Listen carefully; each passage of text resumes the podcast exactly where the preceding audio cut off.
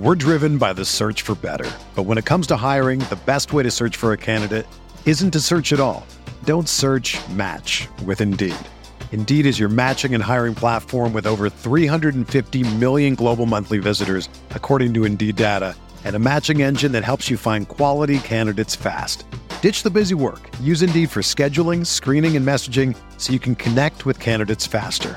Leveraging over 140 million qualifications and preferences every day, Indeed's matching engine is constantly learning from your preferences, so the more you use Indeed, the better it gets. Join more than 3.5 million businesses worldwide that use Indeed to hire great talent fast. And listeners of this show will get a $75 sponsored job credit to get your jobs more visibility at Indeed.com slash BlueWire. Just go to Indeed.com slash BlueWire right now and support our show by saying that you heard about Indeed on this podcast. That's Indeed.com slash BlueWire. Terms and conditions apply. Need to hire? You need Indeed.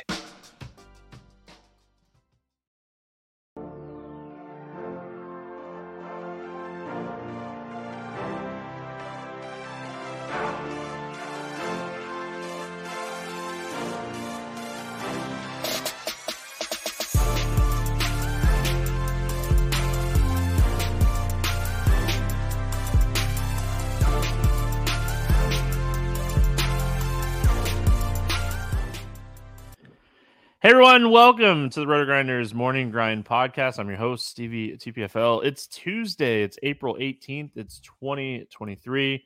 We have an 11 game MLB slate to talk about here on today's podcast. I'm joined today by my buddy Keith Eiser, Eys819. Keith, what's happening, my friend? Well, as a guy who has 100% Jacob DeGrom and went way underweight on Coors Field, um, you know, it's a night. We're here. We're still alive, right? We could be doing worse things on a, a Monday night, right? Yeah, very underweight on Pittsburgh personally. Um, overweight on uh, like Wazinski, and uh, I had 100% Degrom as well um, on the three teams that I built. So, I, I mean, and I still like back it. Like, what do you do? Like, you, I mean, he was dominating them. like nothing, nothing like nothing wrong with like the Jacob Degrom play. It's just uh, at the end of the day, it's just variance. Um, so I'm not, I'm not overly concerned about Degrom. I mean, I mean Gausman, if anything. Um, your boy, your boy for Chicago, who's getting up on hitters and then throwing fastballs right down the middle. Um, you know, you know maybe what? that's I'm, what I'm concerned about. I'm about over him. I was super excited about him coming into the year. I live here in Arizona where they their spring training is. I saw him live twice and he looked awesome in spring. And I just I don't know what happened to him. Like the control is completely gone and he can't miss a bat. Like he's just getting squared up by the Oakland Athletics. It's tough scenes. What's up, YouTube? Thanks for hanging out with us here on Monday night. Hope everyone's having a fantastic Monday night. Um, as fed as fantastic as it can be, because I mean, like the pivots off of Degrom we'll have to see like how um, Burnes ends up. But I mean, the pivots off of Degrom not the best. So uh, it's it's just one of those nights. Like like Degrom scoring 18 points. If your bats kind of did their thing, like if you played Pittsburgh, you probably did okay. Um, so it's just a, a super interesting night, depending on like who your SP two was. I mean, there's not really been like a, a, big big arm like go out and dominate yet. Um, so like Flaherty was posting a decent game, and then he got rocked. Like they sent him back out there for the seventh at like like he he he had like 80 pitches or 85 pitches when they sent him back out there, and then he just got shelled in the seventh. So even he failed. So yeah, pitching was really tough tonight for sure. Yeah, I mean Degrom, I think he's the highest scoring pitcher right now. I know Jordan Lyles had like 16 fantasy points or something as well. Um, so like I said, we have to see where Burnes ends up. But I mean, it's kind of looking like Degrom might still end up being like a top two point score on the slate. So he didn't he didn't kill you. Um, it's just a weird night for pitching. So ready to ready to move on. I, I, mean, that's that's the best thing about DFS and, and betting. Um, I mean, you just you get to move on right away. Like it's it's over, it's done. Um, yeah, I might not cash any of my three teams today. Like that's just how it moves, like how it is. Um, so I go back and I re re redo everything I did again. I mean, I I know I trust my process and just wasn't working out. Who knows though? I have I have a ton of Atlanta. So if Atlanta can go off here, maybe I can um, have a little bit of luck. But Pittsburgh at their prices and their ownership scoring 13 runs in the fifth. Um, it's hard to catch up to that, even though they're not like hitting home runs and stuff. They're just they're scoring a bunch, so it's Guess just what, hard to Stevie? catch up to that. Yeah, we're gonna have to talk about that again here on this one that I we're know. about to break down. Because oh boy, if you thought the pitching matchup was good on Monday night, just wait till this one. I know there's some interesting like p- pitching on this slate is really interesting in general. So let's get into it. Let's get started. We do get started here on this 11 game slate with the Angels at New York facing the Yankees. This game has a nine total. The Yankees a 142 favorite. We got Suarez and Schmidt facing off in this one. Um, any interest here in Jose Suarez? I don't think I can do it in Yankee Stadium. Um, uh, the, he's an okay strikeout pitcher. The Yankees strike out quite a bit, but man, this the right-handed power in this park, it's pretty tough. I will say there's not a lot of great cheap pitching options. Um, but again, Coors Field is underpriced, so I'm not sure that that we even need it. Like on the slate on Monday, it was pretty easy to get two aces in there and stack Coors Field. That's probably going to be what ends up winning here tonight. I don't. I just. I don't think that we need to chase Suarez here. Like the Yankees strike out plenty, but there's some some heavy risk here. I mean, the right-handed bats in this lineup are uh, enough reason for me to say. I mean, Suarez hasn't pitched well to start the season in general. Like he struggled against a really bad Washington offense last time out. Like 10 hits. He really I mean his his command is just not there yet. He's not missing bats. If he doesn't miss bats against the Yankees, even with like Stanton like on the IL, um like there's still so many right-handed bats in this lineup. You know, Judge, Torres, LeMahieu, Higgs. I know I'm missing like um Kiner Flefle, Flefle, Flefle. um, and like a guy like Rizzo who can hit lefties um, just as much as he can hit righties. You know, Suarez has been really good against lefties, but continues to struggle with righties and continuing to struggle with righties this season. So I don't want to touch Suarez in this spot.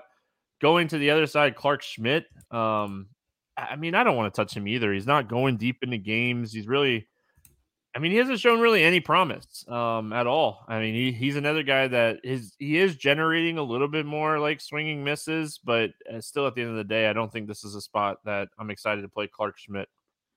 Yeah, I'm kind of with you. I think I'd prefer to play Schmidt over over Suarez, but really no interest here either. There was some hype around him developing a cutter in the in spring training. Just haven't really seen it translate. He looked really good in his first outing against San Francisco, but two kind of mediocre starts after that, like you said, 84 pitches is a season high. Probably not doing it here against the Angels. Yeah, coming into the season, I mean, he's a guy that ever uh, he's a guy that like you target in like deep fantasy leagues if you play like best balls in season long because like he he is a he's supposed to have an above average um curveball. So it just really, like I said, it hasn't translated this year. Like last year, we saw him. Um, he threw what he threw out of the bullpen a little bit, right? He, I know he started a few games, but he threw, threw out of the bullpen, and even out of the bullpen where it's like bang, bang, bang, bang, bang, he was still only averaging, you know, an 11.8% swinging strike rate out of the bullpen, 9.9 this season through three starts. So I'm just worried about him missing bats. 40.5% hard hit rate to start the year, and I, I mean, there's enough power in this Angels lineup that it's it's really tough to trust Schmidt in this spot. So um, for me, looking at the bats here on the Angels, I mean, it's the same guys. It's Trout, it's Ohtani, it's Renfroe, it's Ward. Uh, I mean, they're in Yankee Stadium. The bullpen is really good for the Yankees. So, I mean, if you're stacking them, you're really hoping they just put it on them really early. Um, what are your thoughts here on the Angels bets? Yeah, I mean Trout and Ohtani obviously playable anytime. The pricing on them is really tough. Like Renfroe and Ward are priced way up. Um, so I think this is probably like you're one offing Ohtani or Trout, or maybe finding a three man with a couple value pieces with those two. Um, I, I just don't love the the Renfroe Ward pricing. Even O'Hoppe is priced up now. Good prospect, fills a catcher position, but don't love the forty three hundred dollar price tag. Um, it's not a full stack for me just because of the pricing here. Yeah, I mean the pricing is tough. Um, I don't disagree with that. Yankees bats. I mean, I like the Yankee stack here. I think this is a spot. Um, that you can attack. The Angels bullpen, another bullpen that's been really good to start the year. But if you can get to Suarez early, like I mean, the upside for the Yankees here is big. Yeah, definitely. A little bit banged up. Stanton on the IL is is tough. Donaldson is as well. Um, not sure that he's worth rostering as much anymore, but um, definitely some injuries here for the Yankees. Love Judge, love Torres. I like the Rizzo lefty lefty call quite a bit. Um, excited, interested to see what what the ownership comes in on Rizzo because that that could give me even more uh, interest if we get a low owned Rizzo here. Volpe's been re- leading off 3,300. Dude's been running every time he gets on, so I absolutely love him. Um, and then whoever the catcher is, I think is certainly in play, whether it's Higgs or whether it's Trevino, uh, both of them in play as well. Could potentially get a cheap bat here. I mean, it could potentially be both catchers, really. Um, I mean, or they called up. Um, who was it that they called? Uh, Peraza. They just called up too. He's a righty that might might find his way into the lineup here. He's twenty eight hundred. I would like yeah, that quite I mean, a bit. Definitely. All right. Um, moving on. We got Baltimore at Washington. This game has a nine total as well. Uh, the Orioles a 146 favorite. We got Kremer and we have Gray facing off against each other in this one. Let's go to Dean Kremer first. Um, I mean, I'll be the first to say I played him in his last start. Um, I love attacking Oakland, and it didn't work, man. He just he really has not looked great on the hill, and struggling with Oakland kind of worries me you're kind of getting the same type of offense here. I mean, this is a bad Washington lineup. This is a team that, you know, we talk about picking on a lot. Like they they just don't have any power. Um, their ISO as a team against right-handed pitching is 0.094. They're the only team under 100 um, ISO. So they just don't have a lot of power. They've only hit six home runs against right-handed pitching this season. They have a 67 WRC plus, which is the worst in the MLB if he had pitched a little bit better and maybe got a little unlucky or something, uh, maybe I could say like, "Hey, let's go back to the well here." But I mean, I watched that game and he just didn't look good. Yeah, I, Washington's not good. I agree with that. But Dean Kremer might not be good either. Yeah. Like I'm, I'm really struggling. He had a 200 BABIP in that game against Oakland. 200 BABIP. He had a ten point nine FIP in that game. Oof. Yeah, I, I, don't think I can do it. Um, like I, I was looking for a pitcher down in the six K range, and I just don't think there is one on this slate. Honestly, that I'm that I'm very interested in. It's okay to be that way too, right? At the end of the day, it's yep. okay to not pay down all the way. Like there's going to be mispriced, you know, hitters somewhere. Somewhere there's going to be mispriced hitters, and I mean, I, I, I tend to agree with you on this slate. I mean, you could uh, there's there's one guy that I'm going to bring up when we get there that I think you could take some tournament shots on. Um, but yeah, I mean, really under 8K is tough today, just in general. Yeah. So, um, Josiah Gray, 6,500. I mean, at once was a prospect that a lot of people talked about. Um, that had once had gone. so, uh, any interest here in Josiah Gray? No, no, no interest whatsoever. The big return for Trea Turner, right, and Max Scherzer when he, when they got shipped to the Dodgers, um, just hasn't quite panned out for him, and it's because lefties crush him. Uh, the Baltimore lefties are my favorite spot on the slate outside of course. Yeah, I mean they get there. Like just Baltimore in general gets there so many different ways. Um, they're a team that's running a lot. They have power. They get on base. Like they just get there so many different ways. So, I, I mean, I'll keep pounding this, but if you're stacking Baltimore, you have to add Adley Rutschman in there. I hate paying up a catcher. Everyone knows that. If you listen to the podcast, you know how much I hate paying up a catcher. He's the guy. Like he's the guy that like if I'm paying up for a catcher on a slate, it's Rutschman. I mean, he he's living up to the hype. Let, let's be honest. Like this guy he got called up last year and everyone was like, eh, because he was kind of eh for the first month and then he hit and he was fine and he hasn't stopped. So um, it's hard for me to say like stack Baltimore and don't play him because he might be the best hitter on this team. So Mullins offers some upside. Mateo is someone righty righty who can run. Santander gives you some upside. So there's so many ways for these Baltimore guys to get there outside of just home runs. So I mean, Gunnar Henderson's finally starting to hit. So yeah, I mean, I have a ton of interest here in Baltimore. Yeah, I mean, you you touched on a lot of great stuff there. Rutschman is my favorite play here. Mullins is outstanding. Baltimore, I believe, is still leading the majors in stolen bases. So there's power and there's speed all throughout this lineup. Um, you have to pay for it with Mullins and Rutschman, but I'm completely fine with that. Um, Santander, I like it 4100. Like Mount Cat paying up the Mountcastle. This probably isn't the spot. The Washington bullpen isn't great either, so definitely not trying to talk you out of him. I just I think I'm spending for for Rutschman for sure, and probably Mullins too, just because there's power upside against Gray in addition to the speed upside that he brings. Absolutely love Gunnar Henderson at 3,800, and then who whichever cheap lefty outfielder is in the lineup. Um, oh, where's he at? What's his name? I'm losing it right now. Um, not they, Hays, he's right-handed. They called Ryan O'Hearn up um, over the weekend. Oh, I so, mean, he's in like I thought McKenna was left-handed for some reason, but he's right-handed also. So I yeah, so they, they O'Hearn, a... they've get they've been getting him some at bats too. So if he drew a start here, whether like I mean, they could start him, they could DH him in this spot, or they could give Mountcastle a day. Um, so if O'Hearn's in there, you can play him at first base or outfield. Mountcastle's been like playing every day. Wouldn't shock me if they gave him a day here. But I mean, Mountcastle's been crushing the ball too. I mean, what does he have? Six home runs, I think. So, I mean, if you're them, probably not wanting to. But they they were carrying three catchers there for a little while, and they sent one of the catchers down. And O'Hearn was the like correspondent like call up, and he got some at bats over the weekend.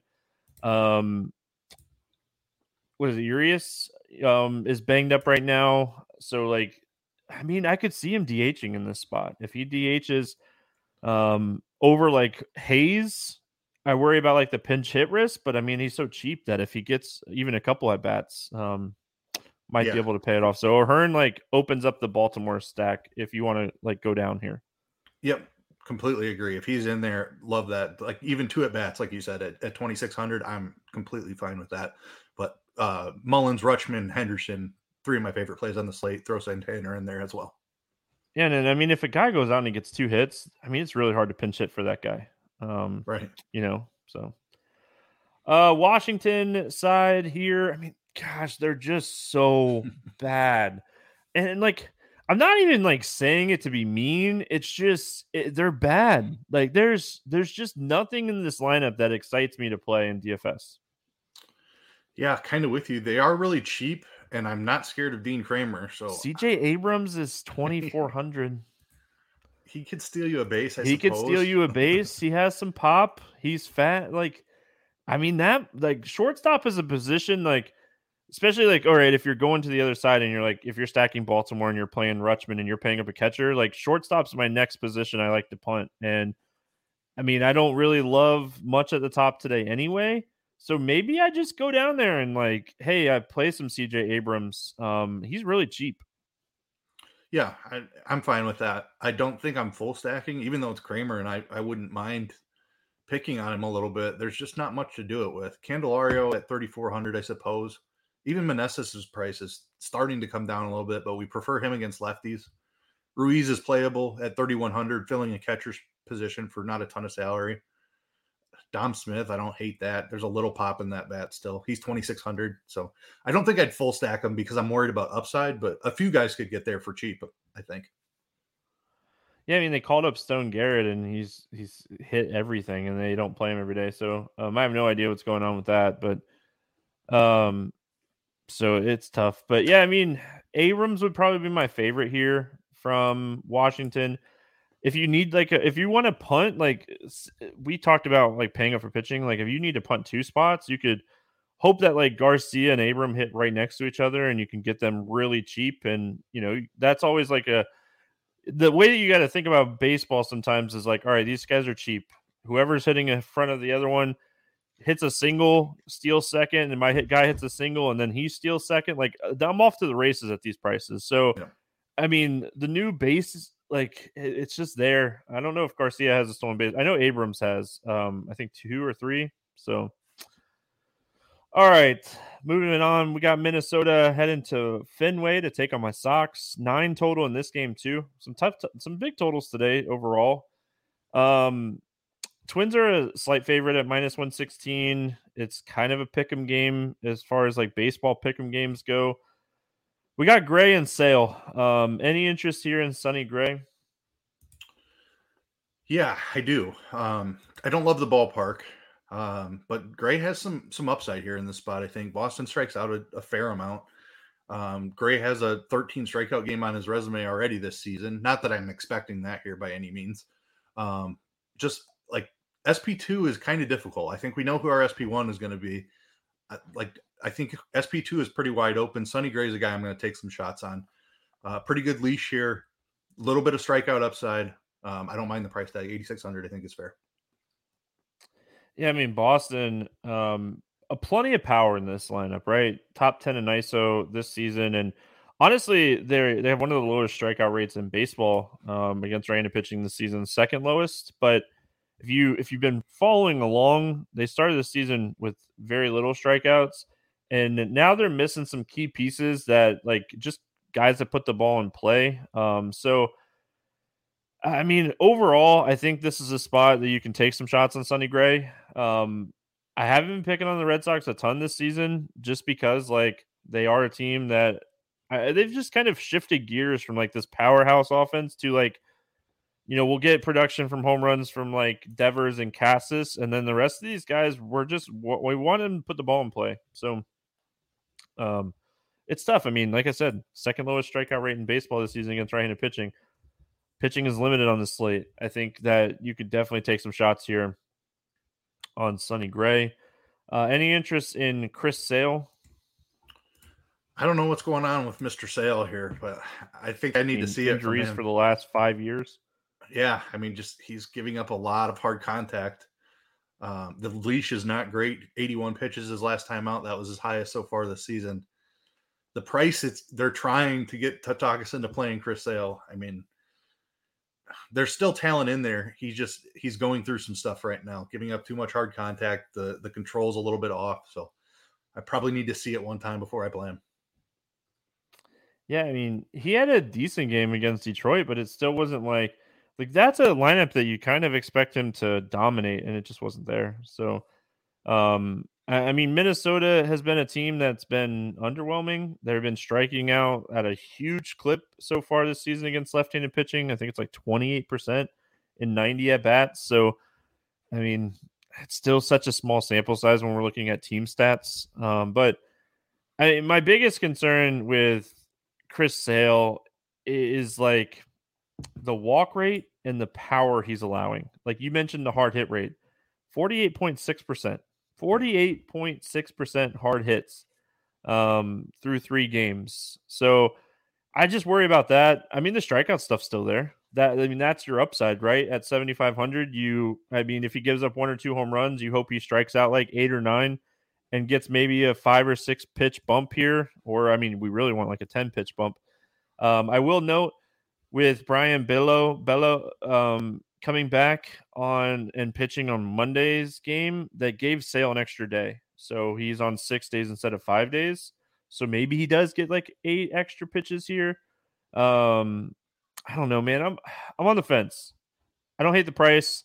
I'm on the fence. It it probably will for me come down to like what the Minnesota lineup looks like. Like if it's a normal Minnesota lineup with you know Buxton and Correa and those guys in there, probably don't play much, but I mean, if they roll out three or four lefties against Sale, that might be enough at 7,500 for me to pull the trigger.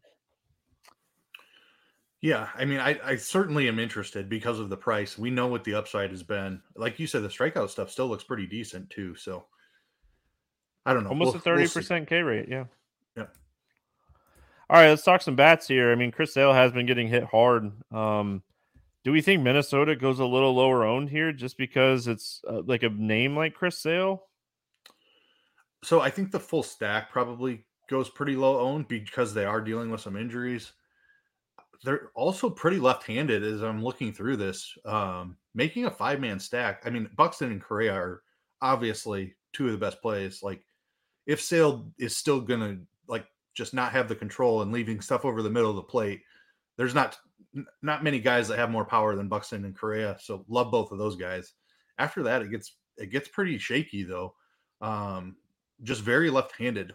Miranda has not been good this season. He's 2,900 though. I certainly don't mind a shot there. Um, whoever's catching, I'm interested in uh, whether it's Hopefully Vasquez it's or Jeffers, Jeffers. right? Yeah, I mean Jeffers has been really good against lefties. I think Vasquez has been too in his career. So I'm I'm interested in a cheap catcher here. Um, Ooh, revenge game for Vasquez. Kyle too. Garlick is cheap. He's got power against lefties. Like you can make the five man work, but I don't think people are like completely sold that Sale is will remain this broken. So I think they do end up a little bit under owned. I mean, he still has the ability to strike people out, which is huge for him. But I mean, he just doesn't have that like sale dominant command to like really attack hitters. I think that will come. I hope. I mean, like if we get a season where Chris Sale stays healthy the whole year, right? At some point this season, it's gonna click. He's he. I mean, that he's an elite pitcher when he's healthy. Um, he is getting older and he de- definitely has dealt with injuries, but um, he gets a lot of natural movement on his pitches. It's one thing that a lot of people have always talked about with Sale, but uh, I think this is where you're going to get your punt catcher. You know, when I'm looking at punt catchers, I, I think either one of these guys is is fine. Um, so I think this is the spot you're potentially looking for, like your punt catcher. Garlick got called up um, over the weekend or Thursday or Friday, like sometime like really late last week. If he cracks the lineup, he's like 2,300. Um, so we'll have to kind of see how it plays out. But I mean, there's some cheap bats Solano- from Minnesota. Yeah, I just I didn't go down. Solano's only 2100. I think he's Yep. going to be in the lineup here. He's gotta been use him at first base, though, man. That's what that's what sucks because he doesn't have a ton of power, um, Yeah. and he doesn't have speed either. He's he's just strictly like a, a contact guy, and he's first base base only, yeah. which yeah, not not great. Michael Taylor, but he'll probably hit ninth.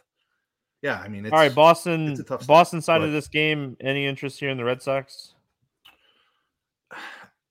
not a ton. Um, probably be pl- playing more Sonny Gray.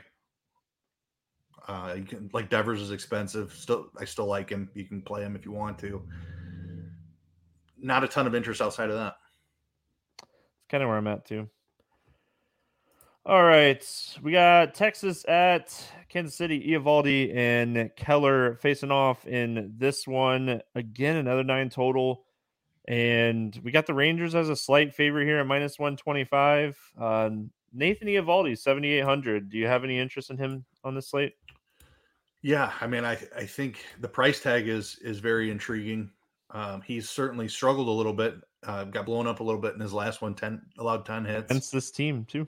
Yeah, yeah. Um, 7800 though. I'm I'm still interested in going back to him. He, I think he's a good enough pitcher. The strikeout stuff has been there. Um, I think he can get get it back on track here.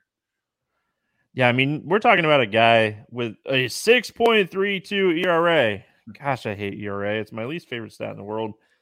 This guy has a 2.7 XFIP. He has a 444 BABIP. He's getting so unlucky. The stats say play Nathan Eovaldi here, and I think he's my favorite pitcher under 8K today. Um, Kansas City is the second worst offense in baseball against right-handed pitching. I mean, and the fact uh, Dane Dunning helped the Rangers out a ton when Degrom left. Yeah. Um, was able to eat up a lot of innings, so they didn't have to like use a ton of bullpen in that game. So like when I saw Degrom get hurt, I instantly looked like this is where my mind goes. I instantly looked and I was like, man, who's pitching? You know, tomorrow. All right, if they use a lot of bullpen, maybe Eovaldi gets stretched to like 100, 105 pitches in this game because they're going to need it. Well, didn't matter because Dane Dunning kind of went out and did his thing, and um, I mean it worked. He's the high. uh, He's like one of the highest scoring pitchers on the slate. Um, no one he played him. I'm just saying. Um, going back to our conversation from earlier, but yeah, I mean, he, he's just been he's been super unlucky. Um, super unlucky. Like still generating a ton of like medium contact, so not giving up a ton of hard contact. 13.3% swinging strike rate through three games this season. That's the highest of his career. Um, I know it's only three games or and it's going to change, but the advanced numbers look great. The advanced numbers look great. And, and like you're always, you know, worried, but I mean, when I see advanced numbers like this and it and you uh, price like this against an offense like this, I don't care that he just faced them. I'm I'm going to trust the numbers on this one, and I'm going to play some Nathan Eovaldi. So Um, Keller, Keller's actually been pitching pretty decent. Like we were talking about, like, is there a guy under 7K you could play? And I said there's a tournament option. I mean, it might be Brad Keller. Yeah, I, I don't disagree with you. The leash has been really nice to see as well. He was over 100 pitches the last time out. I don't like tournaments. I'm I'm completely fine with it. Uh, I don't know how much I'm getting there. Like once Corey Seager got hurt for this Texas team, I thought we were going to be able to attack him a little bit, but they've they've actually been hitting the ball quite well. Um, yeah, but like I I agree with you. If I'm playing somebody down here, it's probably Keller. Like the strikeouts have ticked up a little bit. It seems he hasn't been a huge strikeout guy in his career, but um, seven against this Texas team his last time out. So I, I don't hate it.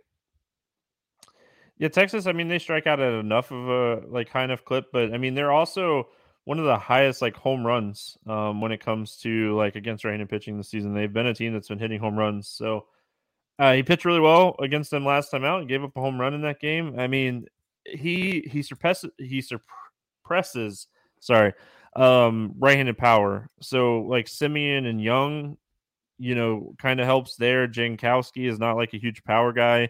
So really, you're just kind of worried that like Lowe or Heim don't like beat you, because I mean we've seen the Josh Smith experience now. This team is is just can't wait for Seager to get back because Josh Smith is just playing defense. He's not doing anything at the plate. 34 plate appearances, zero ISO, 234 WOBA, 32.5% strikeout rate. So we've seen the Josh Smith, and I played him for what it's worth on my main lineup on Monday just because I couldn't fit anybody else in at shortstop. And you just know that like going in, you're probably taking a zero. so um yeah. And what's crazy to me is they're still hitting him like seventh. They're not even like putting him in that like nine hole, but well, he was I think, in the two hole there for a little while. They finally dropped him to seventh, but they're yeah, like, "Hey, that's not going to work." Like, Jankowski has actually got some uh, like uh, on base skills, um, but yeah, I mean, it's hard for me. It's hard for me not to like have a little bit of interest in Keller when you're looking at like. There's one more guy, one more guy. I have one more guy that I'll talk about um, that when we get to him. But yeah, I mean, the pitchers down here are bad. They're bad. Yeah. All right, bats in this one. I was a little shocked by this game having such a big total. Um, I know it's I don't know, man. Neither one of these like names are like household names. Any interest here in the Texas Bats? I do. I think it's lefties, like you were mentioning. Um, Nathaniel Lowe, really like him at 4,500. Um, Jonah Heim is a cheap catcher, really interested there as well. If Jankowski's in the two hole again, I think you have to have some interest. That's probably it. That little three man of the lefties. Um, Keller's a decent pitcher. He's got solid control. So I, I don't full stack here. I don't think. Um, I guess Jung is pretty cheap at 3,700, another righty. And if you want to try the Smith experience again, you could make the five man, but I just, I probably just do three man. I'm, I'm concerned about the upside a little bit. Um, yeah, I mean, the lefties were, were where I would attack him. I don't, he just, he's so good at like kind of limiting the righties that it's tough for me. It's tough for me to like have a ton of interest here. So, he was Josh Jung was my um, under the radar home run play in nailed the it. extra survey today. Mine was Patrick Wisdom, also nailed hey, it. yeah, the Cubbies, man. I ended up with a lot of exposure to the Cubbies too. They're starting to roll a little bit here. All right, well, good. I need the bats to go bonkers in these late games. To just uh, listen, this is one of those nights. I'm just, hey, just give me a little min cash. We'll move on to the next slate. um, Kansas City side. I mean, uh, if you want to play devil's advocate to the stats and you want to think that like if Eovaldi is going to run bad again, I mean, sure, you could maybe look at like a secondary stack here, but I mean, I just I'm going to trust the numbers in this spot. Yeah, I mean, I, I don't see a reason to really try to attack Eovaldi with a below average offense. Um, you can certainly one off guys like Perez or Melendez as catchers. Bobby Witt always has upside. Pasquantino's cheap power, but I'm I'm not stacking them at all. All right, Arizona at St. Louis. Look at the weather on this one. Um, I'm seeing like multiple sites have weather concerns with this game, so we'll have to see what Roth has to say. Just wanted to throw that out there before we get into this one. We're still going to break it down. Arizona Cardinals. Arizona Cardinals. Um, yeah, that's a, that's a solid. They should have been team, the Cardinals. But... yeah. All right, so we have eight total in this game. Montgomery is a 180 favorite against Jameson.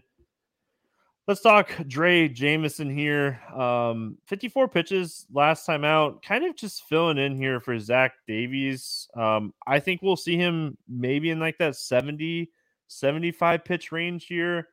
Um, are we are we experimenting with this against this offense? no chance. I mean, I, I think he's a decent prospect. The stuff is there, but he's not quite stretched out. And a matchup against St. Louis is just I don't think you need to try it. Big fastball, big slider. They want this guy to the pen. From everything that yeah. I've read, they really want this guy to the pen to like come in and throw two really strong innings out of the pen type of thing. Um, so, I mean, he's just not a guy that at 7,100, if he's 6,100, maybe we're like sitting here going, all right, maybe 12 points on, yeah, maybe four strikeouts in three innings or something. But yeah, yeah maybe it's a shot, but unless we get like some kind of like, hey, he's going to throw 80 pitches here, like thing. But I just, I still don't think I can do it. I just don't think I can do it. I just, I, I'm playing Eovaldi over Jameson. I mean, it, I'm probably playing Keller over Jameson. Yeah, and I'm, there's uh, just so much more leash there. You have so many more outs with Keller than you yeah. do with Jameson. Like, and honestly, I'm probably playing Colin Rea over him, and we'll talk about him in a minute.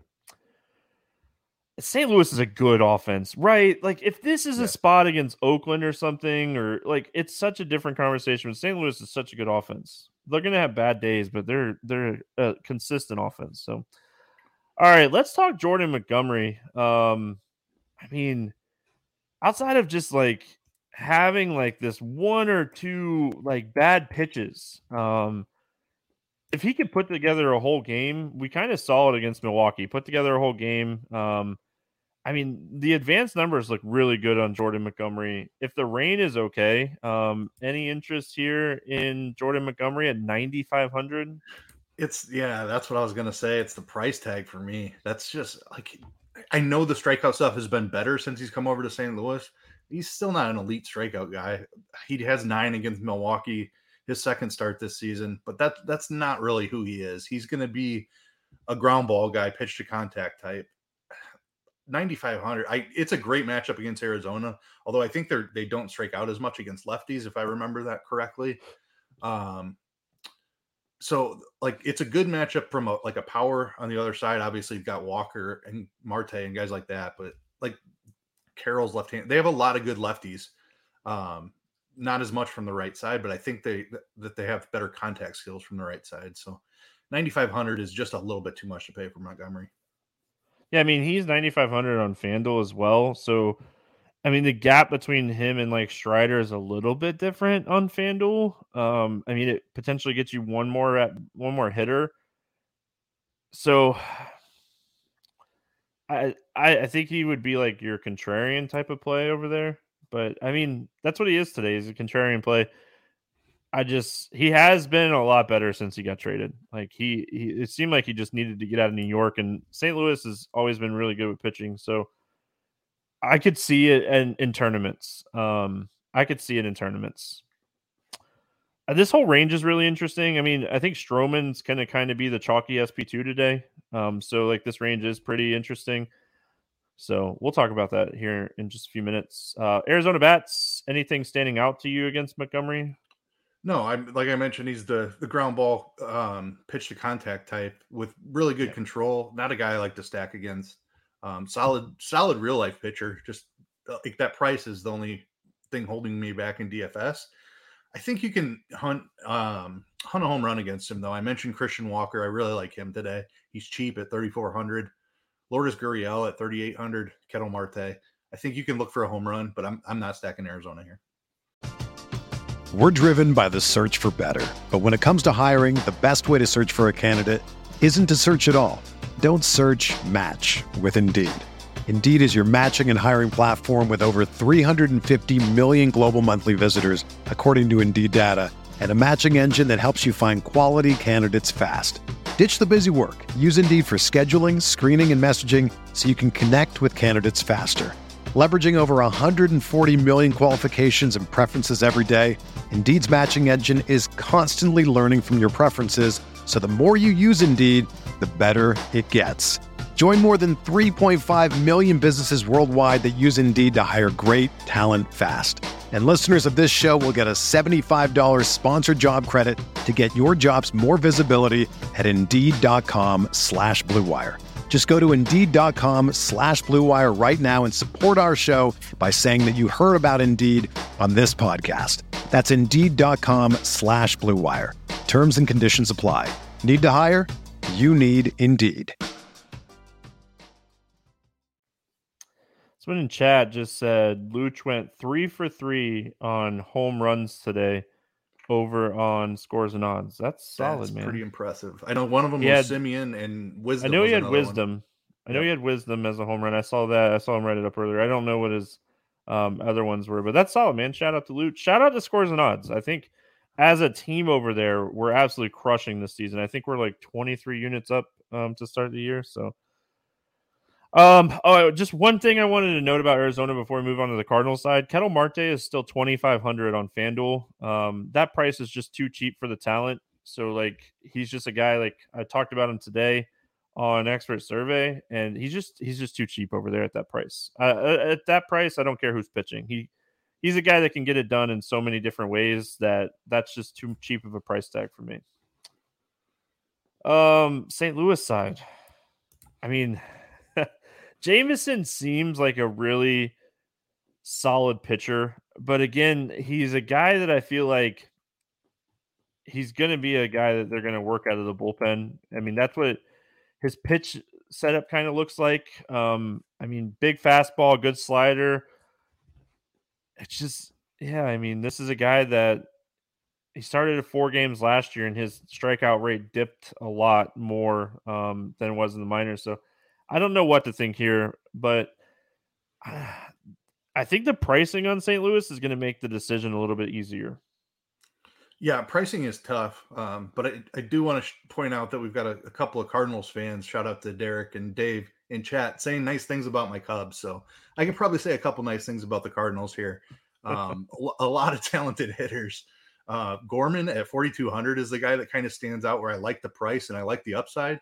You can put Tyler O'Neill in that conversation as well. Like getting, like, I'm not premium stacking this, like going Goldschmidt, Arenado, and Donovan's price is just a little bit too much for what he is. Um, but I think you can find a, a three man here. Like you play one of Goldschmidt and Arenado and then go like Gorman, Nootbaar, or something like that. We'll have to see Yeah. what the lineup looks like. They've got a, a ton of options. Like, um, so depending on who's playing the outfield between O'Neill, Nootbaar, Walker, Carlson, that group, like I think you can find a couple value pieces in the outfield to pair with elite upside from Goldschmidt or Arenado.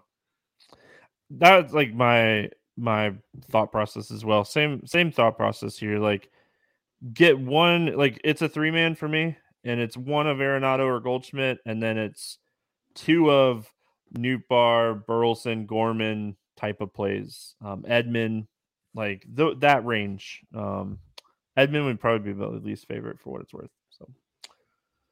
All right, cruising along. Toronto at Houston. We got Bassitt. We got um, Urquidy facing off against each other here. Nine total. Uh, pick 'em game. Any interest here in Bassitt? It's been a rough go for Bassitt. Looked a little bit better his last time out. Um, the leash is what. Yeah, it, it was Detroit. Definitely want to point that out. Um, Houston is a, a really tough matchup. Obviously, as we just saw Kevin Gausman get beat up. It's I still don't think that they're as good as they have been in, in recent seasons. Um, I don't know. Like you, you touched on Stroman a little bit. Um, I'm, I'm still just. I don't love SP two on the slate. I think Bassitt's in play. The leash is what the thing that stood out to me. He's been 107 pitches and 109 pitches in his last two. Like you're not going to find that type of leash very often in in the game anymore. Um, I think you can take shots here at, at 8200. I don't like the matchup though. I mean, if if you were like me and you're like, if you had interest in Gausman, you saw that lineup roll out on um, Monday, you're like, oh man, what a great lineup for Gausman, and it didn't work out. Bassitt's not good, man. This guy is not good. Alvarez is one of my favorite plays on the entire slate. And We'll talk about him in just a minute. But Bassitt, he's been awful this year. He has a 6.5 xFIP. His whip is like 1.6. He's not missing bats at all with an 8% swinging strike rate and an 81% um, contact rate. And he's walking people like the walks and all that issues. Like, I mean, St. Louis pounded him his first start. Don't get me wrong. But like LA, the next start, five walks, five strikeouts. Um, uh, he didn't even pitch like that great against Detroit. Yeah, he put up 18 fantasy points, but he didn't even pitch that great. I, agree with you on the leash, but I mean that might help my bats. Um, and we'll talk about Houston bats in a minute. I have a ton of interest in the Houston bats. I don't really have one more um, one more point on Bassitt yeah. real quick is his velocity has been way down. Like it's been a known thing. He did he was at 91 fastball average his first two starts. He was up to 92 in his second in his third one. So I'm I'm keeping an eye on that. Something clearly wasn't right to begin the season. I don't know if it was just a slow ramp up or whatever, but velocity trending in the, the right direction. So maybe he's fixing some things. I mean, maybe he was just excited to face Detroit. Maybe Had a little bit more juice. All right, let's talk. Um, Jose Urquidy, any interest here? No, uh, reverse splits guy. There's way too much right-handed power on this Toronto in on, in these Toronto bats. I like Toronto quite a bit. Yeah, I mean his fly ball rate goes up. Um, this season, he's I don't know, like I haven't dug into it yet. Uh, it could just be kind of who he's faced, looking at like who he's faced so far this year. But this year, he's done a great job limiting the power to righties. Um, I don't know. We'll I I need to dig into this more. I think he might be playable today. But I mean, the lineup is just such a tough lineup, and he's not a huge strikeout guy in general. So I probably don't end up there. It's just, I mean, I'm looking at everything today when it comes to pitching. Like, I know I'm going to spend a couple hours in the morning on pitching because I think that's that's where you're going to win or lose the slate today is pitching. I mean, the hitters kind of are there. You know what you want to do, and like when you're doing deep dives on pitchers, it kind of opens up your thought process on um, hitters anyway. Pitchers doing deep dive on pitchers helping opens up your eyes on hitters. um, let's talk bats. Any interest here in Toronto? Yeah, I just talked about the right-handed power. Um, it's something Urquidy like when he's not missing bats, he he gives up a lot of fly balls and a lot of hard contact. Um, I absolutely love Bichette, Guerrero, Springer. Chapman has been just unbelievable to start this season. Good for him. Um, I, am not afraid to play lefties either. Like Urquidy limits them with that really good changeup, uh, but a guy like Varsho, I'm I'm interested in. Whoever's catching Kirk or Jansen, interest there. Um, he is a control guy, so it's and Toronto's also expensive. I don't know that I love a full five man stack. It's just hard to fit in unless you want to play guys like Brandon Belt, um, which I don't.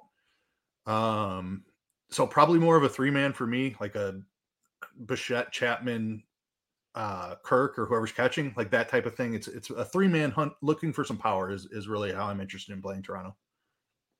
I mean, he is a guy that typically has a pretty decent like um hard to soft contact ratio. Like he'll, he'll throw his changeup a ton against lefties and try to keep them off balance. Um, I will I will note so uh, just sitting here and like letting you get your thoughts out, I did a little bit of a dive here, and he's changed up his pitches. He's using a sinker a lot more this year um, than he did last year. He's kind of mixing up things. Um, he's yet to throw a slider. Like he's not thrown a slider yet this season. Um, and I don't know if that's just an error on the site or not, but and this is a dude that was throwing a slider 40% of the time against right-handed hitters last year, and he hasn't thrown a slider yet and his numbers are way better against righties. So might be something here. I'm just saying, might be something here. Um, I, I might respect it. Like, if I think if you're playing Toronto, you're stacking them like at these prices and like how expensive they are anyway. So just might be something here. Um, he has a negative 2.1 hard to soft contact ratio this year. So that's a huge uptick. And maybe he's getting unlucky or or maybe he's getting lucky. So Usually, though, with like hard and soft contact ratios, like it's usually not luck driven. So I don't know. It's tough. I will say this, Keith. I love Houston. I love this Houston spot. This is a phenomenal spot. Yordan Alvarez, one of my favorite hitters on the slate. I think he's one of the guys that has like two to three home run upside in this matchup. Um, I mean, you play you play Alvarez and Tucker, and then you just go down here and find the value, like who's in the lineup, who's not in the lineup, um, and you know build from there. Because the rest of the lineup with Altuve out, like you can you can build a really cheap you know five man if you even with those two guys. What did you say the line in this game was? It was it was pretty much a pick 'em, right? Yeah. I'm sensing a jelly bean bet here. I'm on the Toronto side of this, and it, you're very much on the Houston side. I just like the bats. I don't. I, am not putting any jelly beans on the, either one of these pitchers. Um, I just I like Fair the enough. Houston bats a lot. Fair enough. I, Alvarez and Tucker absolutely love. Uh, like I, I know Bassitt's had a rough go, but I think he's a, a pretty solid pitcher overall. Whether he has it completely figured out or not, or whether he got a little bit lucky against Detroit and just had a good outing, still very much remains to be seen. Um, if he has it figured out, I don't love the Houston stack for what it's worth, but you can always play Tucker and Alvarez. There's some cheap pieces here as well. Julks, if he's in the lineup, is a, a guy who's looked really good in the early going. Um, Abreu's fine, Pena's fine, but like it's not not the cheapest stack in the world um, unless you get a guy like I don't know um, Julks or who's the other one? Um, if Myers like there's there's going to be some cheap outfield options here probably, which might help tie the the stack together. Um, but really Alvarez and Tucker, but boy, they're priced up as they should be, really though. Oh yeah, I mean, if if he has a good game, I could see it being big. But Abreu is off to a ice cold start. Um, yeah, I mean, ice cold start. He's eventually going to get going. You would think he's too good of a hitter. And man, I am so bases loaded. Braves top of the lineup. Yeah, and they Ouch. they got out. Olson strikes out. Riley grounds into a double play. Oh, that was that hurt. that was the inning. That was the spot. Weathers is getting like if Weathers gives up anything right there. They had just went to the mound when they loaded the bases after the Acuna single. If he gets, oh, man, if Riley does anything right there. Oh, anyway, let's go to Coors. Pittsburgh at Colorado taking on the Rockies. 12 and a half total in this game. Pick 'em game. We got Vasquez. We got Urena. Um, let's start with Vincent Velasquez. I mean, absolutely stunning start last time out. Yeah. He mowed down St. Louis, but I uh, played gonna... St. Louis so much. I'm gonna chalk that up to an outlier. Um, I think this is going to be a rough start for uh, Mr. Velasquez here. Yeah, whether you like the fake Coors or not, today is not the day. It's, it's just today. not the day. Yeah, like if you're if you're on the fade Coors train today, you're hoping it's like a six to five game with no home runs. like I mean, that's what you're hoping for because I mean, this is just a spot that is like Jose Urena on the other side of this game, right? He pitched well against Cardinals last time out too. So maybe you just play bad pitchers against the Cardinals. Maybe we figured out the strategy to attack this Cardinals team. Um, I mean, he still gave him a couple home runs. He's, he's given up five home runs now in three starts. I mean, Washington beat him around. He doesn't go deep into games. Um, man, oh man, this is a it, like we're stacking this game in Pittsburgh. Like we're we're playing yeah. hitters in this game in Pittsburgh, and Pittsburgh's one of the worst ballparks in baseball. So the fact that we're getting like 20 to 25 mile an hour winds blowing out to right and 73 to get weather like in Coors like this is just it's a phenomenal spot. Don't fade this spot. Yeah, I mean, I I faded it on Monday night. Pittsburgh ended up just smashing. Um, this this one is going to be really really difficult to fade. Um, like these pitchers like Velasquez has long been known for his hard contact issues. At least he has a little strikeout ability, so maybe there's a path. I don't think so, but Urena, there's just like he has like a 12% strikeout rate. There, there's going to be plenty of contact here from Pittsburgh. We're going to have all kinds of value options again. Like you're just stacking this on both sides um, a, a ton. Like the ownership's probably going to be out of control, and you maybe you just match the field. It's going to be tough to get overweight and then try to do other things as well. But this this is pretty much one of those unfadable Coors games. I, I really wish that it would have failed on Monday night, so it would have held down the ownership a little bit here. I think it's going to be pretty popular, but it's a it's a tough fade with these two pitchers on the mound. Yeah, I mean, at the end of the day, right? It's baseball, and variance in baseball is high. Anything can happen. The stats tell us like this is going to be a high scoring game. Like we usually see like 10, 11 totals, 12 and a half. We're going to see, yeah, yeah, I was going to say seven. It's 12 and a half. Side. Yeah, yeah, it's 12 and a half right now. Yeah. Oh, yeah.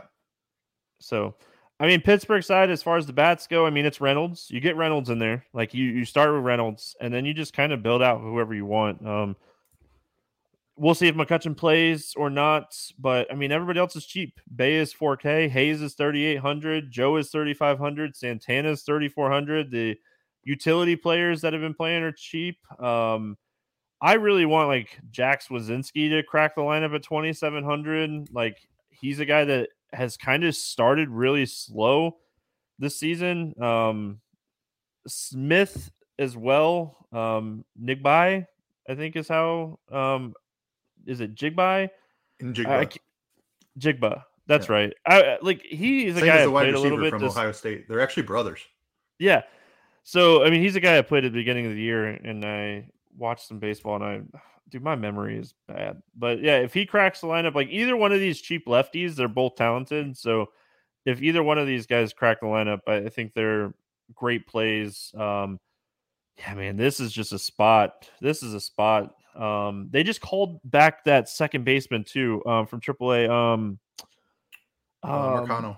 Marcano. Like he's, I think he's minimum salary. So I mean, it's Reynolds, and then you're going to get all the value, all the value. Yeah. And there's not. I think they have three lefties in the bullpen. Colorado does, um, up from one last year. So uh, there are a little bit of pinch hit risk, but I mean, yeah, this is a great spot for Pittsburgh. Um, anything that you want to add here for Pittsburgh, and then you can just kind of go over to the Rocky side.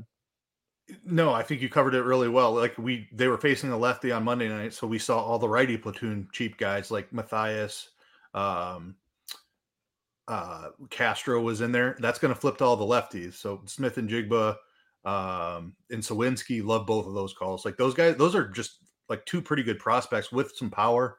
So I actually like them better than the guys that played on Monday night. Marcano is a big speed guy who just got called up. Um, probably see him at second base instead of Mathias. Like the platoon here, I actually prefer the lefties more than I, I the the righties on uh, Monday. And Ureña is to me a more attackable pitcher than Freeland. So I was off Pittsburgh on Monday. I'm going to love them on Tuesday. Unfortunately, since they just went bonkers on Monday night, they're going to be owned. But I probably still have pretty close to the field on them. Love this spot. Colorado side, I talked about Velasquez and his home run issues. It's been uh, like he's been in the league for six, seven, eight years, and it's just constant. The guy just gives up too many fly balls and too many hard hits. That's not going to work in Coors. Um, they Colorado is better against lefties, so it was a better spot for Colorado Monday than it is here, arguably. Um, Rich Hill is not good anymore, despite what he did on Monday night but like he Velasquez gives it up to both sides. Like there's any right-handed power, I'm just as interested in. Uh, but McMahon, who was tough to play, Blackmon, who was tough to play Monday, those are the guys leading the charge here. CJ Cron's still very good. Um, righty, righty. Kris Bryant, you can play certainly. Profar actually has reverse splits, so he should lead off here again. Um, he's 3,600 still. Diaz is 3,700 catcher yeah, I mean, I I like the Pittsburgh side slightly better on Tuesday than I did on Monday, but uh, this Colorado side still very much in play. Velasquez probably gives up a couple of bombs here. Yeah, Rich Hill did his thing, right? Um, yeah. did his thing. Listen, Vincent Velasquez is not good. Um, this guy has a 5.5 xFIP since the start of last year. He struggles with fly balls. Massive wind blowing out to right field. He's a righty. I mean, this is a great spot for the lefties. And I mean, if you're playing Colorado, really like the two power guys are right handed, but I mean, a ton of interest here in Profar, Blackmon, McMahon. Uh, but really, anybody that cracks the lineup for Colorado, I think is going to be in play in this spot. Vincent Velasquez, yeah, he's just he's not he's not great, man. So um, I want to see who's in the lineup. I hope like this might be the first time this year I played the Moose. Um, I hope Moustakas cracks the lineup today um, at 3K. So, and you can use him at third base, so you don't necessarily have to use him at first base. So if you want to play CJ Cron and Moustakas, you can. So that's one nice thing that you can do with um, them adding third base um, eligibility to him. So I just want to correct something. I said reverse splits on Profar. He's a switch hitter, so obviously it's not reverse, but uh, the stronger side of the plate. He's better against righties than he's against lefties. He is. Yep. Um, man, your Cubs. So I have a team that's climbing the leaderboard right now. So I'm gonna at least get one min cash, and they got the bases loaded with no outs too, and they're struggling. Um, so my teams that like have any kind of hope keep getting bases loaded, and they keep failing. Speaking of Cubs, we got Chicago at Oakland uh, facing uh, the Athletics here. We got a eight total. Cubs a 172 favor. We got Stroman and Waldichuk. Uh, Stroman 8803, really solid starts. I mean, he pitched really solid against Seattle last time out. That's a really tough offense. So to give up a couple runs there has not allowed a home run yet. My biggest concern is the walks, but I mean, giving him 98 pitches last time in a tough matchup is all I needed to see. I'm definitely attacking Stroman in the spot against Oakland. Yeah, Oakland's just bad. Like we were we were talking about Wesneski to open the show kind of and how he had got off to a rocky start, but he's he's settled in and Oakland only has one run through four innings. So just it's not a good offense. Stroman has looked really good. Not a guy that I generally like to play in DFS because he sits around 20% strikeout rate, 22 it's been up this season though. Um, at least six Ks in every start, and the leash it looks like is getting extended. I don't think he gets much above 100, but I think you're you can pretty pretty much pencil him in for 95 pitches in this spot. Um, 8800, a little more than I'd like to play, but the matchup makes it uh, so he's very much in play in this spot. Like give me give me six six clean innings with six to eight Ks, and and I'm all about it on this slate. Has to be the chalky SP2 today, right? I think so. Yeah yeah. Waldichuk on the other side, I mean, talented prospect from everything that like you read. It has not translated yet. Um, I mean, the Cubs keep hitting. Oh, I mean, they don't hit with bases loaded and no outs, but they they have been hitting this year.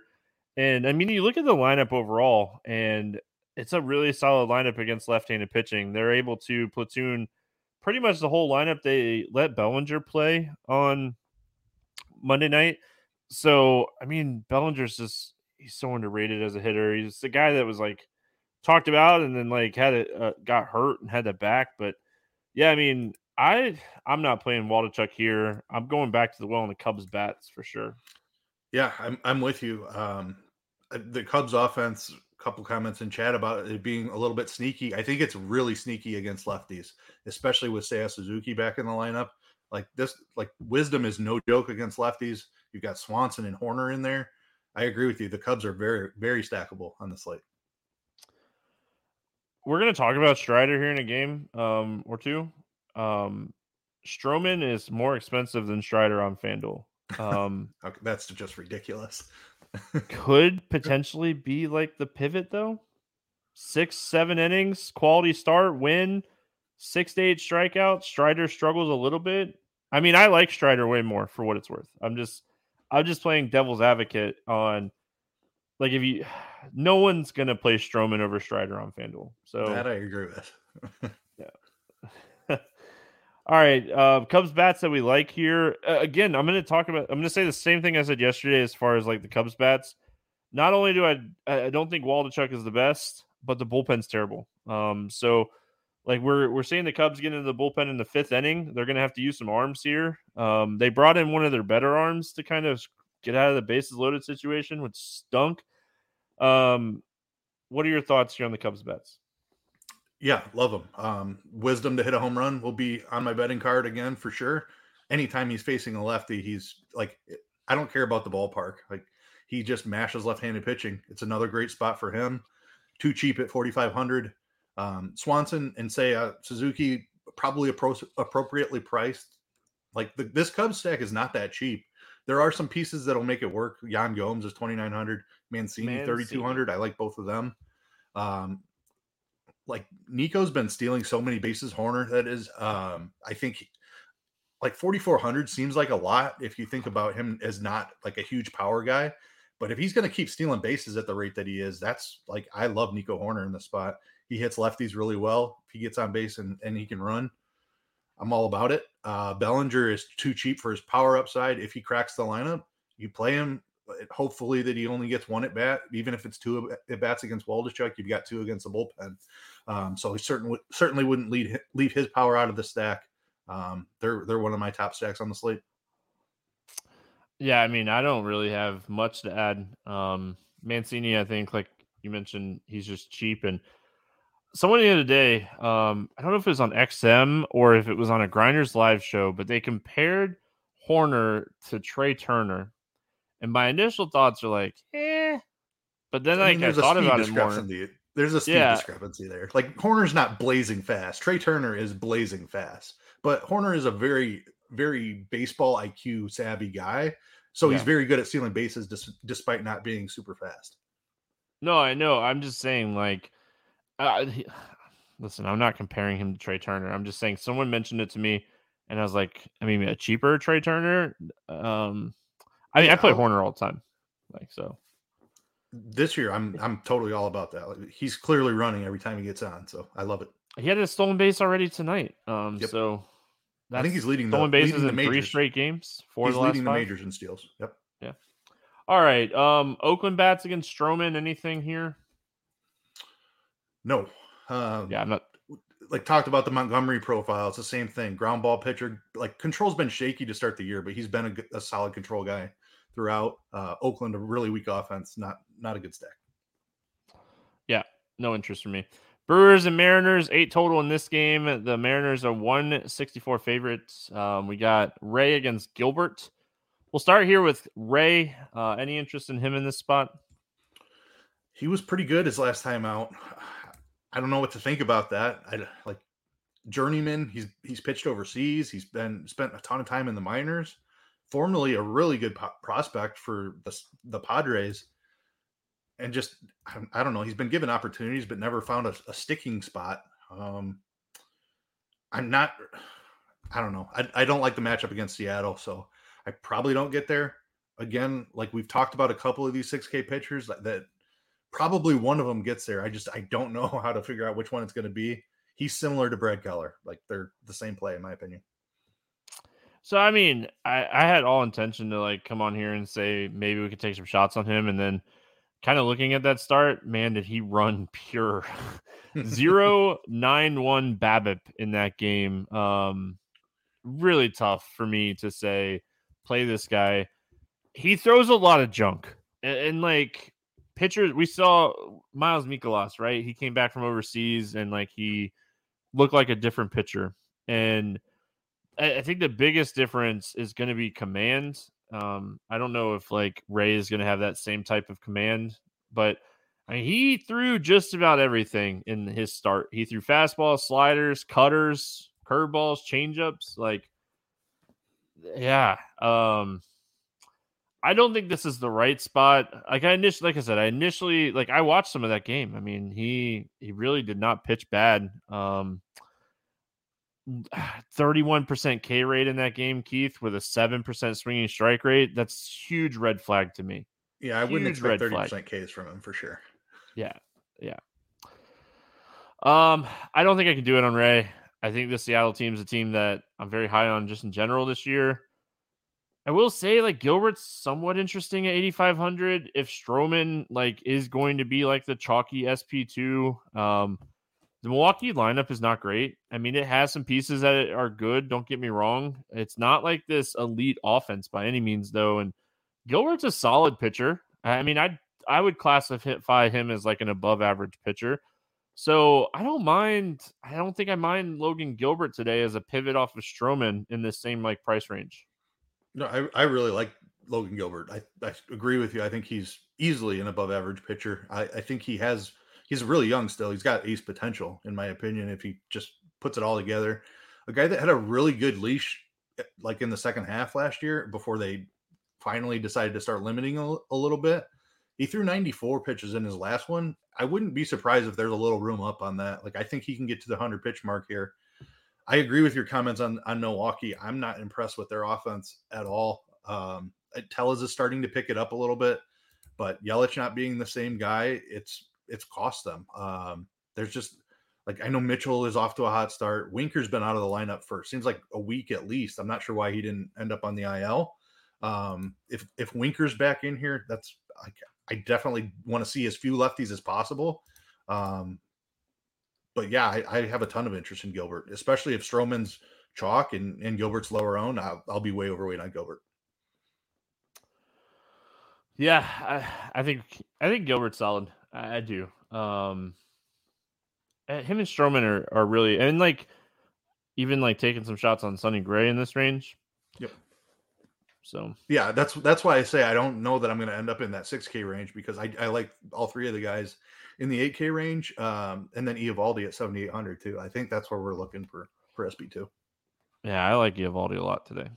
Yep. All right. Um, bats, bats in this one. Uh, anything standing out to you from Milwaukee? No, not really. Um, I think you'd, you'd be looking for lefty power, Tellez or Garrett Mitchell. Um, I don't mind as one offs. That's that's really about it for me. Yeah, I mean the righties. He is even this year. He's been really good against righties. So he struggles with more fly balls and hard contact to lefties. So if you want to play Tellez, um, typically this is a spot I'd say play Yelich because it is a ground ball or a fly ball pitcher. But I mean, he just he does not look right. Still, I don't think Yelich is ever going to look like he's 100% again. So, still, I mean, still above average hitter. He just strikes and strikes out at like a 35% clip, which is crazy to me as a leadoff hitter. Like, uh, Adames would make so much more sense as a leadoff hitter, but whatever. I'm not a coach. Um, I just sit here and look at numbers. Seattle bats. I think Seattle stacks in play. Um, like I said, Rea ran really well, really good, and like he struggled with righty power and fly balls in that game. So you don't want to struggle with righty power um, in a matchup against Seattle. Rodriguez, France, Suarez, Teoscar Hernandez, Kelenic is lefty, but he's been crushing. Like I, I could definitely see getting on board on the Seattle stack here. Yeah, I mean, I I know Rea was really good his last time out, but he's ultimately a journeyman pitcher. He's 30 years old who's never been able to stick in the big leagues. Um, you can certainly stack here. Um, love Julio, Teoscar, Suarez, France, like th- another stack that's pretty expensive. Um, love the Kelenic call too. He's been just incredible here. Um, expensive stack, but certainly don't mind it. I there's there's nothing telling us that, that Rea is as good as he was his last time out. All right, we got Atlanta at San Diego. Man, this is a big slate. There's a lot of a lot of stuff to discuss in this slate. We got a seven and a half total. Strider against Snell, and the Braves are a 140 favorite here on the road. Spencer Strider, our guy today, is he the guy? Like, is he your number one guy?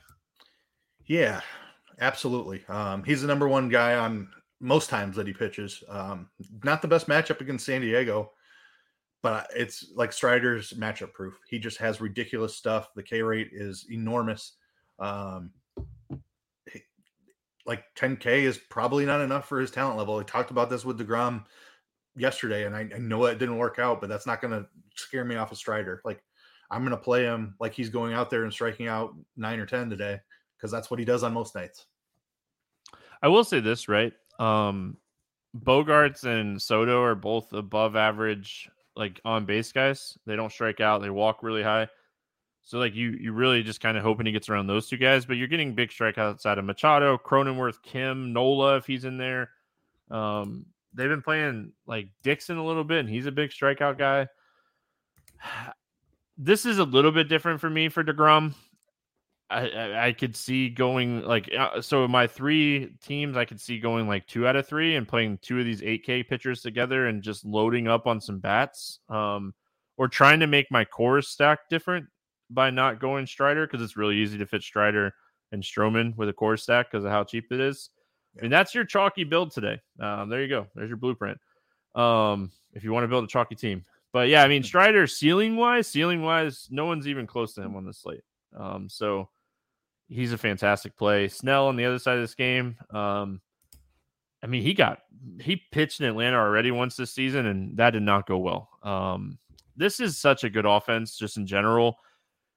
And the fact that like they're getting lefties back to back days, I, I don't know, man. I don't think I can play Snell. Like his walk rate is through the roof right now. Yeah, I mean that's just that's who he's been his whole career. Like he's either just going to go out there and walk the world and rack up 100 pitches in four innings, or he's going to go out there and strike out 10. I don't think this is a spot he strikes out 10. Maybe if I was playing 150, I would sprinkle him in a little bit. I think he comes in pretty low owned here with as much um, as we've talked about the other 8K pitchers. Like it's a, a brutal matchup against Atlanta. Like they're to just dominate left handed pitching this this year. I don't think it's a spot that I get to it because I, I do like most of the pitching in this range. Um, I think he's going to be low on though. If you wanted to take a, a, tournament shot and hope he struck out nine or ten, I, I wouldn't talk you out of it. I think you were a little crazy, but not just insane. No, I mean the strikeout upside when he's on, yep. he's a guy that can strike out ten plus. So I mean the strikeout upside is what you would attack him here. Atlanta, they strike out less against left-handed pitching um, than they do against right-handed pitching. So, um, all right, let's talk Atlanta bats. For me, Atlanta is super simple today. I'm stacking them or fading them. They're expensive. I think I can't play like Acuna or Riley as like one offs. I can. Riley is one of the best hitters in baseball against left-handed pitching um, since the start of last season. So you can, but I don't think that's how I would approach Atlanta. I think it's a stack or fade for me. Yeah, I mean, especially with Snell's control issues, like he he can put th- three guys on with walks, and then somebody comes up and hits a home run off him. Like they, that's that's what you want from a stack. So, um, I like Atlanta. I think Snell is a very talented pitcher. He's not an easy guy to hit hard. Um, it's really more just a because he misses so many bats with strikeouts and walks. Um, but yeah, like Riley is amazing against lefties. Sean Murphy's amazing against lefties. Albies is better against lefties. Um, Grissom, who they just called up, is is really cheap and fills shortstop. Cheap outfielders as well. Ozuna, Pilar, White was in the lineup on Monday. Like I, am going right back to Atlanta. I think here, like Snell, not a, a pitcher that I generally attack much because he does strike out so many guys. Um, but I, I love this Atlanta team how they set up against lefties. Yeah, I mean the home runs, the walks, uh, it's just it could big innings. I mean Atlanta, Acuna will run, so like he adds upside that way. So yeah. Um, any interest in the San Diego bats here against Strider? Nope. I think if you're running 150 and you want to build a little hedge stack, go for it. I'm never going to tell you not to do that against the highest owned pitcher on the slate. He's probably going to be your highest owned pitcher too. So if you're running 150, building two or three um, Padres stacks is not the craziest thing. Obviously, don't make sure make sure you don't build like Padre stacks with Strider. Hey, listen, people still make that mistake. So just saying, Ian Happ with a stolen base, my dude. New York Mets, Los Angeles Dodgers, eight total. The Dodgers are 172 favorite here. We got Megill against Kershaw. Any interest here in Tylor Megill? Not against the Dodgers, not at 9,200. Um, just not not a long leash here. Too much power on the on the other side of this game. I like a lot of 8K pitchers a lot more than I like Tylor Megill. I don't think we need him on the slate. Yeah, I mean, again, you know, I talked about yesterday how I don't think the Dodgers lineup is as good as it usually is. Um, but I, I, still don't think I want to pay 9200 for Megill. So the price, I, he for me, he's just he's kind of priced out. So um, yep. No ish, no no interest for me. And then Kershaw is interesting. Um, like I don't play right-handed pitchers against the Mets, and I, have talked about this all year last year. Just I, I don't do it. A lefty, you could talk me into playing Kershaw today. Um, he's he's still he's still elite, man. Like still elite. And this is a a team like if they leave the lefties in there and the righties, I mean, you got to beat Alonso and, and Marte, but Marte is not hitting for power. Like, you could talk me into playing Kershaw as a pivot off of like the two two other expensive guys here. I don't know if I can do it still. I agree with you. He's an elite pitcher. I just I don't know if the strikeouts are elite anymore. Um, yeah, that's true. And the leash. It, you always got to remember yeah. the leash at 10 1. Yeah, like I think there's an absolute 100 pitches last time though. Yeah, that's what I was gonna say. Absolute ceiling of hundred. Like I don't think they'd let him go over that. Man, I just I'm gonna click Strider every time. I I just I don't think I can get there. If if he comes in five percent own, maybe maybe I change my stance on that. But um, Mets are a tough matchup. Strider's on the slate. I probably probably just get to Strider. In a scenario where you use a lot of the value from Coors, you could potentially play both of them. I think yeah. I, I, haven't messed with building lamps, but I, I mean, it looks like you potentially could. Um, Suwinski just hit a home run off the bench for the Pirates. Nice. Bump his ownership up for tomorrow. Darn it. yep. it's already going to be high. I'm just kidding. Yeah. All right. Mets bats. Anything that you like here against Kershaw? Nope. Yeah. No, not touching him. Um, Megill. I mean, he is a high walk. He he struggles against lefties. So like Freeman, Muncy would be like the main two targets. And then if you're playing those two, like you try to fit in bets, but there's he's so expensive that like I mean, with Smith out, the the stack overall stack becomes cheaper. But like Megill is not like a guy that I I can see myself going, hey, I'm gonna full stack against Tylor Megill today. Um, so I mean, it's Muncy and Freeman, and then maybe just like whoever the cheap piece is, because I mean, this guy does struggle against lefties. So like, who's a cheap, do they have a cheap lefty here? Outman yeah, Peralta and Hay- now? Peralta and Heyward are the the cheap outfielders. Yeah, so I mean, getting Freeman and Muncy, and then one of those guys. Yep, I think that's you nailed it exactly. Like Outman is the best outfielder lefty that hits left-handed, but his his price is up to 4K. So I I would love to get the Outman, but like you said, like I think we're spending on pitching a lot. If we're playing Freeman and Muncy, I I don't know how often I get to Outman. I would definitely prefer him over Peralta and Heyward, but you do save quite a bit going down to those two. All right, let's play the morning grind game, and then we'll get out of here. We talked a lot today. A lot of games it happens. A lot of games, a lot of good games, like a lot yeah. of a lot of spots that are like worth talking about. So good first look, I think. If you appreciate this first look, hit that subscribe button over there on YouTube. Helps out. Under 8K to get over six strikeouts. Who do you got today? There's one obvious one, and it gets pretty tough after that. Um, I, am going to take him though. It's Eovaldi. I like it. Um, honestly, if I had to pick someone to get six strikeouts, it would probably be Sale. He's had at least six strikeouts in his first three starts, so like it'd probably be Sale. Yeah, I like it. But yeah, I mean, you have all these. Doesn't mean he's going to be good, but he should get six strikeouts. The more I go through the slate, the more I'm like, man, I might play him on one of three teams just because he's so cheap. He's so cheap, and like you could play Sale with Coors, and like, like your Coors stack is just so different. So I don't know. We'll see. I'm going to play a, at least one Coors stack, if not two. So it's really just like, how can I make those stacks different? So, anyway, over 8K to score under 15. Who's your bust today? I like the way Toronto sets up against Urquidy. Um, I'm going to take him. I like it. Um, the more I think about this, the more I think this is a terrible matchup for Tylor Megill. So I'm going to say he busts in this spot Like him. over 4K to hit a home run, not in Coors. Who do you got going yard today?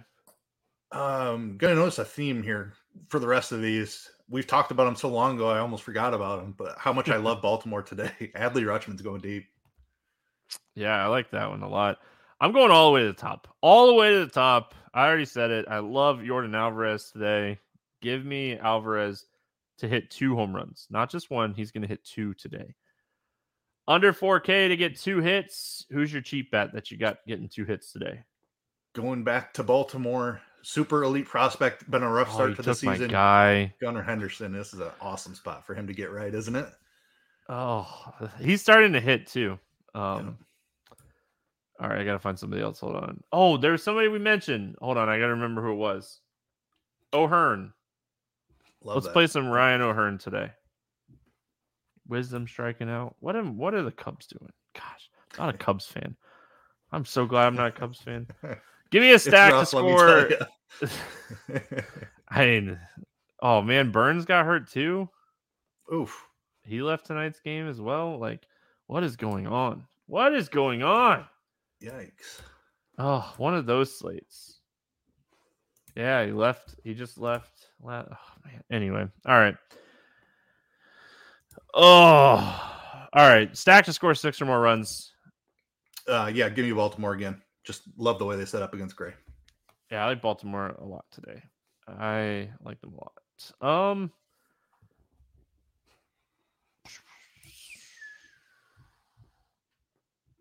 I'm trying to go off the board here. I don't want to say the Cubbies. I do like the Cubbies Anything a lot. that's not in Coors is going to be off the board today. They're going to be both Yeah, of those like- are twenty percent owned, right? Yeah, I mean they're gonna be. All right, well then give me the Cubbies. I'll take the Cubbies. Yeah. Any final thoughts before we get out of here? No, fun slate. To have to figure out how to get different if playing Coors. That's for sure. I mean, that's my initial thought too. Is you want to play Coors? How do you make your Coors teams different? Um, and I mean, everyone, everyone, everyone is building Coors Stroman Strider. So think about that and think about how you potentially get different. Whether you want to play one of those two guys um, or fade them both, which it's tough to say that with Strider. But I think everyone is going to be building Colorado, Pittsburgh, um, Stroman teams. So appreciate everyone hanging out. I will um, post the morning grind link over there on Twitter throughout the day. So if you want to join the morning grind game, I think we ended up with like 40 or something on um, Monday night. So if you want to join and have some fun, um, my team's terrible. So you guys are welcome for my donation. So there you go. Um, my main team didn't. I mean, it's not terrible, but it's not good. So um, we ended up with 43. So if you want to play in the morning grind game, come over, hang out. Um, try to get try to get Keith in there as well. Let's see? How, how how much uh, Baltimore he can play to pivot off the Coors. But hope everyone has a fantastic Tuesday. We'll be back tomorrow talking more baseball. Good luck, everyone. See you then.